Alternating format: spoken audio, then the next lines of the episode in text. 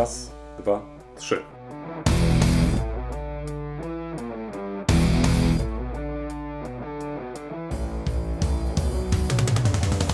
Dwóch historyków, jeden mikrofon. Jeden mikrofon? Dwóch historyków? No nie, ale to znowuż mi wszedłeś w paradę. No tak zazwyczaj się dzieje. Profesor Krzysztof Równiewicz. Profesor Przemysław Wiszewski. Nagrywać to, co nas ciekawi, to, co nas kręci, ale zawsze w kontekście historii.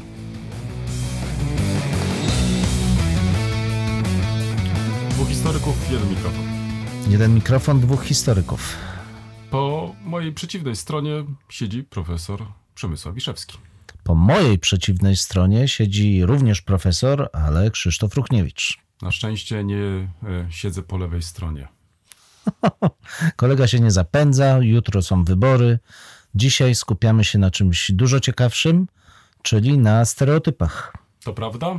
Całe szczęście y, jest teraz cisza wyborcza, ale nasz podcast ukaże się w poniedziałek o godzinie 8, czyli po ciszy wyborczej. Tak, a mnie nurtuje cały czas e, pytanie, po co są stereotypy? Czemu stereotypy narodowe, bo o nich dzisiaj chcielibyśmy rozmawiać, były i są tak popularne w dyskursie publicznym? No ale może właśnie to jest pytanie, czy rzeczywiście były popularne w tym dyskursie publicznym? Ale zwróć uwagę, że nawet jeśli sięgniemy do tych ostatnich wyborów, które się teraz od- odbyły, to okaże się, że wykorzystano podczas kampanii wyborczej różnego rodzaju obrazy. Obrazy, które miały w jakiś sposób wpływać na emocje i często wykorzystywano tutaj obrazy innych. I teraz to jest obojętne, czy chodziło tutaj o naszych sąsiadów, Niemców, czy też chodziło na przykład o innych obywateli, których tak, a nie inaczej scharakteryzowano. Ale chyba to, co nas e, szczególnie interesuje, przynajmniej w nawiązaniu do naszego ostatniego podcastu, to kwestie narodowościowe, identyfikacji narodowościowej. Jak to się dzieje, że mamy tak różne wyobrażenia o innych narodach i poprzez to definiujemy tak naprawdę nasz stosunek wobec tych narodów. I wydaje mi się, że to jest chyba rzecz bardzo ciekawa i nie tylko ograniczona do współczesności, ale także i w przeszłości możemy sporo znaleźć przykładów, że chyba jest to jeden z elementów identyfikacji nas jako takich, czyli tych, którzy są tu i teraz i definicji tego, w jaki sposób chcemy siebie widzieć w odróżnieniu do innych. No to jest w ogóle pytanie, czy jest coś takiego jak oryginalny stereotyp, bo stereotyp, jak sama nazwa wskazuje, to jest coś, co nie do końca odnosi się do realnych cech jakiejś grupy, ale jest powszechnym wyobrażeniem na temat jakiejś grupy, odwołującym się do dobrze znanych schematów charakteryzujących grupę w ogóle. Ale czy to jest, e, tak jak ostatnio zastanawialiśmy się, tylko kwestia XIX-XX wieku, czy jednak mamy do czynienia z próbą definiowania innych już wcześniej? Zdecydowanie, bo już w starożytności możemy wskazać, że nawet Grecy przecież charakteryzowali Persów przez określoną zbitkę niekoniecznie realistycznych cech. I tego typu działań później odnajdujemy jeszcze więcej. Ale ja bym zwrócił uwagę na okres nieco późniejszy, bo w średniowiecze oczywiście też pojawia się nawet taki osobny gatunek literacki, proprietates nationum, czyli dosłownie cechy narodów. I to zazwyczaj były wierszowane krótkie utwory, w których wskazywano takie zdaniem autora najbardziej charakterystyczne cechy. Pewnie wrócimy do tego jeszcze za chwilę, ale co najciekawsze, to fakt, że wykorzystywano tego typu utwory w różnych kontekstach narodowych, zmieniając tylko narody. To znaczy tymi samymi cechami opatrywano zupełnie różne narody, w Ale- zależności od autora, który Przemku, chciał je pokazać. Przerwę ci. Czy nie powinniśmy tutaj trochę uporządkować? Bo mówisz tutaj w odniesieniu do średniowiecza naród. Mhm. Może jednak mimo wszystko przypomnijmy jeszcze, jak rozumiano wtedy pojęcie narodu i czy faktycznie możemy używać tego określenia naród w tym rozumieniu, które dzisiaj znamy. No, tam e, w oryginale zawsze znajdziemy nację. Stąd te proprietates nationum, czyli narodów. I znów e, moglibyśmy dyskutować, tak jak robiliśmy to ostatnio, czy to są narody. Oczywiście są to charakterystyki pewnych grup o wspólnej kulturze, języku i najczęściej, co też trzeba podkreślić, organizacji politycznej. Natomiast obejmują one, i to jest bardzo już dyskusyjne, część tych mieszkańców danej przestrzeni. Jedni mówią, że są to tylko elity, ale z drugiej strony odnajdujemy całkiem sporą grupę takich charakterystyk, które odnoszą się do cech wręcz przeciwnie, wskazujących na tę ludność jakby niższych warstw społecznych.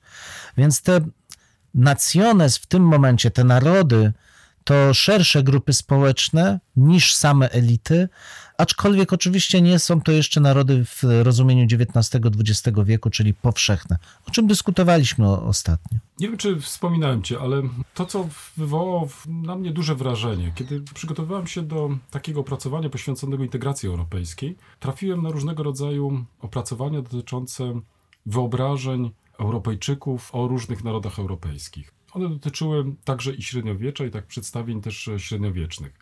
I to, co mnie zaskoczyło, to tutaj w kontekście na przykład ukazania Polski, Rzeczpospolitej, to autorzy jednego z takich opracowań przedstawili to w taki sposób, że Europa była pokazana jako smok i ten smok składał się z różnych nacji, tak jak to określiłeś. I te części właściwie były przypisane tym nacjom, to znaczy podbrzusze to były Włochy, Niemcy. Jeśli znowuż użyjemy tego współczesnego określenia, to nazwijmy to, że to może były jakieś tam ręce, czy jakaś jeszcze inna część. Natomiast co było ciekawe i to, co wtedy mnie y, zastanowiło, szyję stanowiła Polska, ta Rzeczpospolita ówczesna. Obok tego smoka przedstawiono też w- mm, niedźwiedzia. I ten niedźwiedź, m, przynajmniej takie można było mieć wrażenie, podążał w kierunku tego smoka i miał zaciskać te swoje łapy nad tą szyją.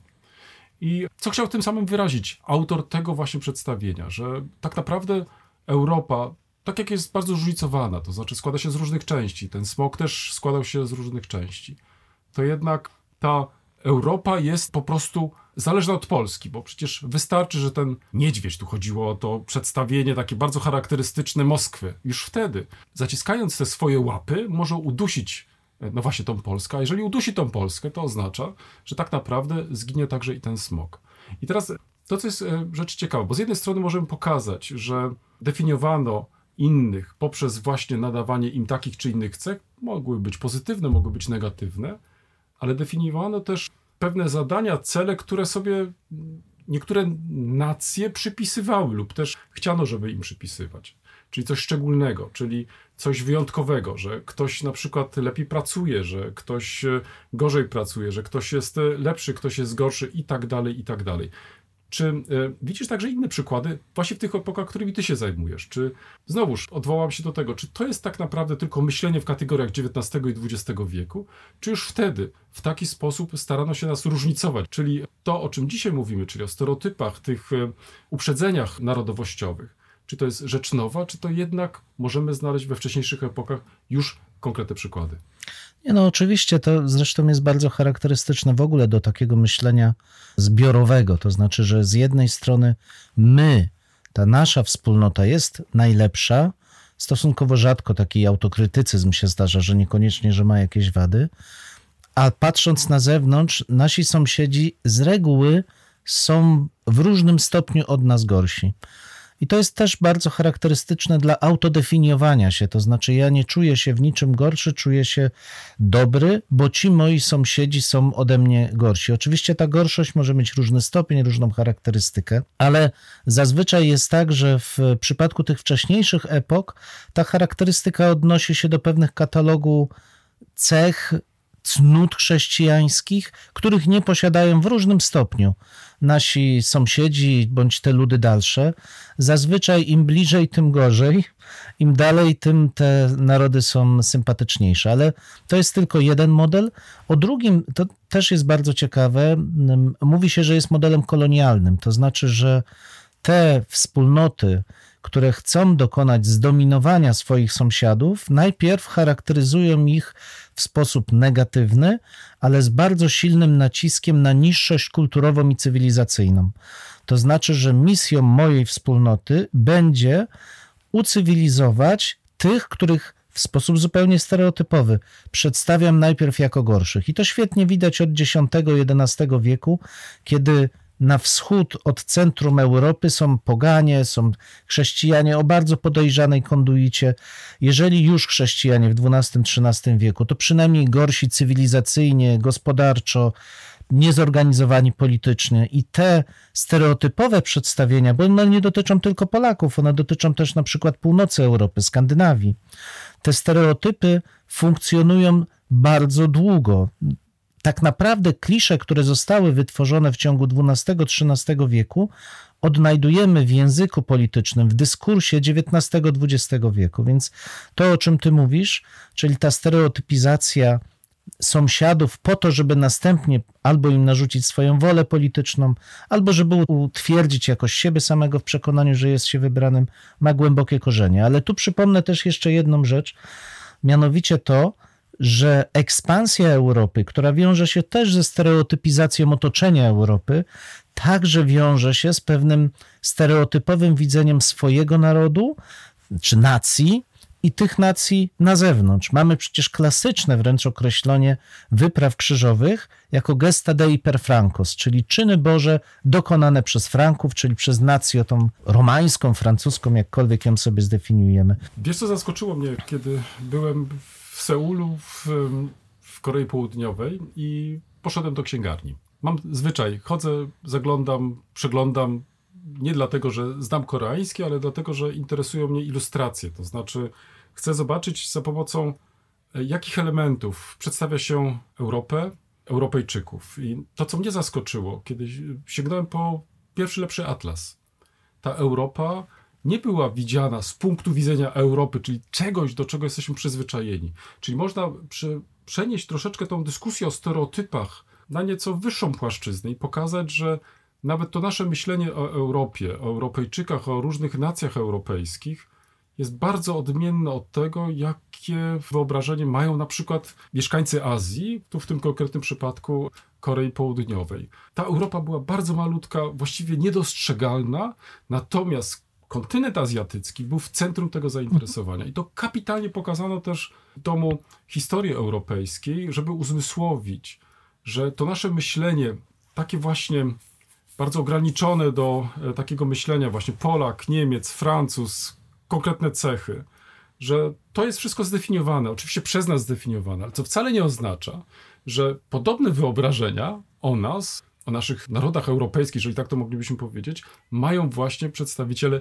na innych kontynentach. To jest bardzo żywcze, muszę powiedzieć, i dla mnie to było może nie tyle zaskoczeniem, co uzmysłowieniem sobie, jak bardzo zróżnicowane jest to nasze myślenie. Stąd też pytanie, które może moglibyśmy sobie zadać, to czy jesteśmy zmuszeni, żeby myśleć w kategoriach stereotypu? Hmm. Czy jednak nie powinniśmy mimo wszystko starać się szukać może innej narracji, innego sposobu z jednej strony patrzenia na siebie w takim odbiciu zwierciadlanym, ale też podkreślając właśnie, że inni są gorsi, inni są lepsi i tak dalej. No to jest przede wszystkim pytanie, czy te stereotypy zawsze muszą nieść ze sobą element e, wartościowania. Bo zazwyczaj tak jest, że one wartościują, bo służą konkretnym celom, znów najczęściej budowaniu własnej tożsamości. Czy powinniśmy z nich zrezygnować? Pewnie tak, tylko że stereotypy są po to, żeby zapewnić pewną szybkość w obrazowaniu rzeczywistości, nie skłaniać do analizowania tej rzeczywistości, a jedynie przekazać główną informację przy pomocy tej pobocznej, którą są stereotypy. Czyli, Czyli to jest element tożsamościowy. Zdecydowanie, moim zdaniem tak. Wahałbym się tylko, żeby powiedzieć, że jest to głównie i przede wszystkim element tożsamościowy, bo no właśnie, taki przykład e, odnoszący się już do języków, nie do grup, ale do języków, jest taka anegdota, że cesarz e, Karol V, który Habsburg znał wiele języków, panował nad dużą częścią Europy, on zwykł mawiać, że języki oddają charakter narodowy. I w, jeżeli dobrze pamiętam, język hiszpański nadaje się doskonały do miłości, bo jest językiem delikatnym. Język włoski jest świetnym językiem do dyplomacji. Język polski ma wysyłać, używa się wtedy, kiedy się chce wysłać kogoś do diabła, a język niemiecki nadaje się do wydawania rozkazów. W związku z tym. wtedy? Tak, tak, i on w związku z tym do swojego konia mówił tylko po niemiecku. To jest anegdota oczywiście, ale oddaje ona też pewien dystans do tego, czym miałyby być te stereotypy. Z drugiej strony mamy takie świetne badania, które przeprowadzono na początku naszego już stulecia, czy europejskie stereotypy różnią się od siebie, czyli czy różne narody, postrzegając jeden naród, widzą go różnie. I co zaskoczyło badaczy, to to, że generalnie ta lista stereotypów narodów jest dość podobna w całej Europie. To znaczy, Niemcy są niemal zawsze postrzegani jako ci, którzy są bardzo zorganizowani z naciskiem na bardzo, bardzo obowiązkowi i generalnie dokładni. Brytyjczycy zazwyczaj kłótliwi, mający problemy z podporządkowaniem się i zadzierający nosa i tak dalej, i tak dalej. Wiadomo, Francuzi miłość, Hiszpanie średnio zorganizowani, skłonni do odpoczynku i do zabawy. To aż boję się zapytać o Polaków. No, Polaków charakteryzuje, y, zdaniem naszych zachodnioeuropejskich sąsiadów, generalnie ultrakatolickość, skłonność do, Kłótliwości? do nadużywania alkoholu i niestety antysemityzm. Jest to powszechny stereotyp, to znaczy nie jest to coś, co pojawia się tylko w jednym narodzie. Oczywiście my mamy w tej chwili za sobą nieco inną epokę, to jest epoka mass mediów i to te mass media kreują takie wizerunki, ale badacze postawili inne pytanie, to znaczy jak daleko jest w tej, w tej stereotypowej refleksji od rzeczywistych cech narodów. No oczywiście to ciężko o czymś takim mówić jak rzeczywista cecha narodów, bo przecież to jest kwestia... z- Tak, też kwestia zdefiniowania, co to jest cecha Tak. narodu. co ciekawe, oni pokazali też, że nie wszystkie narody od tego stereotypu się odżegnują. No można powiedzieć oczywiście, no Niemcy, dlaczego mieliby się odżegnywać? Generalnie w naszych oczach to są pozytywne cechy, aczkolwiek trzeba pamiętać, że tam z dużą ironią w wielu Ale przypadkach się to uwagę, że mamy podkreśla. po drodze także i konflikty, które jednak Tak. mimo wszystko wpływają także na Mhm. konfrontację z tym jednak pozytywnym obrazem. Tak. I nie tylko Niemcy jednak akceptowali jakby ten stereotyp. Z takim podobnym dystansem do tego stereotypu podchodzili Francuzi czy Anglicy, natomiast już swojego stereotypu nie lubili Hiszpanie na przykład, którzy wcale nie chcieli, nie chcieli być uważani za tych, którzy są właśnie skłonni do odpoczynku i zabawy i podkreślali, że to jest raczej wynik tego, że są postrzegani w ten sposób przez pryzmat wakacyjnych odwiedzających, że to na wakacje ludzie tak ich widzą, a nie ich w życiu codziennym. Więc te stereotypy tutaj pokazują nam, że one rodzą się też w pewnym kontekście. W pewnym kontekście wynikającym z kontaktów, z potrzeb ludzi, którzy odwiedzają, stykają się z tymi grupami, ale też z pewnego ograniczonego zasobu charakterystyk, którymi się dysponuje, tworząc te stereotypy. Ale czy to oznacza, że jesteśmy skazani na stereotypy? Bo mam czasami wrażenie, że z jednej strony może dla nas jest bardzo wygodne, że właśnie Mhm. tak, a nie inaczej nas postrzega się. Czasami możemy się z tym zgadzać, czasami też nie. Czasami coś robimy przeciwko temu, ale tak jak z kolei w wielu badaniach to się podkreśla, te stereotypy, one funkcjonują niezależnie tak naprawdę Mhm. od tego, czy nam się to podoba, czy też po prostu nie. Czy możemy też w jakiś sposób polemizować się z takim czy innym obrazem? Jak robiono tego w przyszło- to w przyszłości? Czy w przeszłości udawało się w jakiś sposób zmieniać na przykład ten negatywny obraz? No to jest dobre pytanie i w, gdybym mógł spojrzeć na to tak z perspektywy kilku stuleci, to powiedziałbym, że tak, że te stereotypy się zmieniają. Świetnym przykładem są na przykład Niemcy, których y, zaczęto postrzegać w X-XI wieku przede wszystkim jako wojowników, jako na początku jeszcze, jako agresywnych, skłonnych do podbijania innych, do zagrabiania, chciwych, ale z biegiem czasu, z biegiem rozwoju kultury rycerskiej akcentowano coraz mocniej to, że oni są bardzo dobrymi wojownikami, ale jednocześnie, że ta kultura rycerska niemiecka jest bardzo wyrafinowana. I jeżeli spojrzymy potem na ewolucję tego stereotypu niemieckiego, to przecież dochodzimy do epoki romantyzmu, gdzie Niemcy są traktowani jako najbardziej uduchowiony, delikatny, skłonny do rozważań analitycznych, pełni emocji, wzruszeń. A potem przychodzi wiek XIX i XX, kiedy znowu ten stereotyp się zmienia, kiedy oni stają się synonimem zorganizowania, potem militaryzmu, a wreszcie dzisiaj zdyscyplinowanego, wydajnego, ale generalnie nie budzącego obaw większych narodu. Więc moim zdaniem te stereotypy mogą się zmieniać. I tu znów, ja bym to bardzo mocno podkreślał, że stereotyp jest narzędziem komunikacyjnym, który jest powiązany z kontekstem, z kontekstem historycznym, w jakich relacjach dochodzi do kontaktu i z jakiej perspektywy ten stereotyp jest budowany. Mi się wydaje, że to jest jedna chyba z kluczowych kwestii, którymi się zajmujemy, bo to jest dla nas też pytanie, czy mając przykładowo na uwadze taki czy inny negatywny stosunek nas wobec takiej czy innej nacji, takiej czy innej grupy społecznej, jesteśmy w stanie jako naukowcy temu jakoś zaradzić? Czy jesteśmy w stanie na przykład poprzez wprowadzenie do edukacji różnych elementów, które powinny uwrażliwiać e, tak naprawdę uczących się, z jakimi problemami mam do czynienia. Ja mam w pamięci jedną z takich ciekawszych anegdot, która się wydarzyła. Nie wiem, wydarzyła, anegdota może się wydarzyć? Chyba nie do końca. E, lub też inaczej. Pewnego wydarzenia, które miało miejsce. Otóż nie wiem, czy sobie przypominasz, w kontekście Mistrzostw e, Europy pojawił się spot reklamowy. Chyba to był najpierw spot reklamowy niemiecki, gdzie pokazywano kibiców niemieckich, którzy jechali na mecz Niemcy przeciwko Polsce. Zatrzymali się, jak to czasami bywa. Tu trzeba dodać, że ci kibice już byli po jednym głębszym, a właściwie po kilku chyba głębszych. Także byli bardzo weseli i zatrzymali się na postoju. Wtedy pojawił się hymn niemiecki. To też jest bardzo charakterystyczne, hymn niemiecki. No i ta młodzież, e, teraz chcę użyć ładnego określenia takiego, żeby słuchacze nasi nie uznali, że to jest jakiś wulgaryzm. No w każdym razie byli zmuszeni pójść za potrzebą. Do toalety. No właśnie, najgorsze to jest to, że toalety nie było, więc oni w, o, właśnie tak, e, ale przy e, dźwiękach hymnu niemieckiego. Kiedy już e, skończyli, odwrócili się, okazało się, że ich auta już nie było. Natomiast jako widzowie zobaczyliśmy Niemcy przeciwko w Polsce, czyli w sposób nie wprost dano nam do zrozumienia, nawiązując do pewnego przeświadczenia, że tylko Polacy kradną auta, to auto po prostu skradli Polacy. Co mnie zaskoczyło, że kilka dni później pojawił się polski spot reklamy. Nie wiem, czy go pamiętasz. Ta sama sytuacja. Jadą kibice, muszą się zatrzymać, hymn niemiecki, odwracają się i jest policjant. Nie ma auta, który telefonuje i zleca podstawienie nowego auta, ponieważ ci kibice byli pijani. Nie mogli tak naprawdę dalej jechać.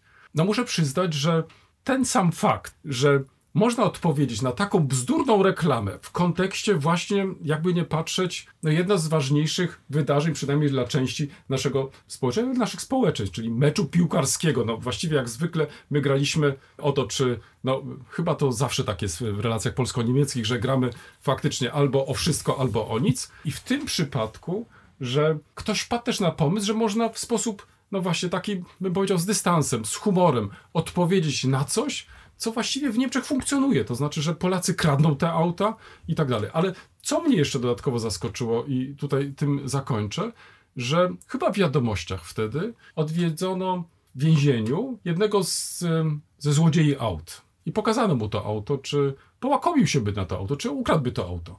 On tylko postukał się po czole i powiedział, że to, to, to nie jest ta liga. To znaczy, w ogóle by nie był zainteresowany kradzieżą takiego auta. To tylko pokazuje, jak czasami te błędne wyobrażenia, używamy dzisiaj stereotypy, mogą wpływać na nasze relacje. To znaczy, w zależności od tego, tak jak wcześniej powiedziałeś, kontekstu, w jakim je po prostu używamy. Czasami mogą być one elementem zbliżenia poprzez to czy inne działania, ale mogą być też używane jako instrument walki przeciwko, no właśnie, grupie, narodowi i tak dalej, i tak dalej.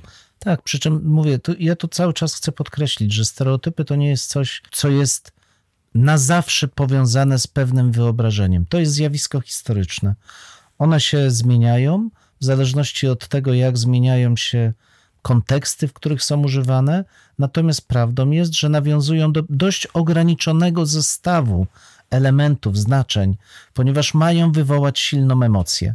Identyfikację z jednej, nastawienie emocjonalne z drugiej strony, ale to, o czym ty wspomniałeś, ta, ta gra, to, ten dystans, to, że to jest oczywisty obowiązek wszystkich nauczających. Doprowadzić do dekonstrukcji komunikatu, to znaczy pokazać konteksty, w których komunikat się rodzi. A jeśli już mowa o tym, jak się zmieniają te stereotypy, dzisiaj pewnie tego byśmy nie uświadczyli, ale ja pamiętam jeszcze sprzed kilku lat, kiedy był głęboki kryzys w Europie Zachodniej przede wszystkim i nasz kraj do, no dość dobrze moim zdaniem sobie z nim radził. Jak zmieniło się pojęcie Polnische Wirtschaft? To Polnische Wirtschaft nagle zaczęło odgrywać zupełnie inną rolę. Nagle okazało się, że może świadczyć o tym, że Polacy potrafią, umieją, są energiczni, wręcz zmieniło o 180 stopni znaczenie tego I stereotypu. tu cię zaskoczę. W Niemczech nie używa się już określenia Polnische Wirtschaft, które oczywiście w przeszłości było bardzo negatywnie e, zdefiniowane. Używa się Wirtschaft in Polen. A! Dwóch historyków? Jeden mikrofon, jeden mikrofon. Dwóch historyków. Do usłyszenia. Do usłyszenia.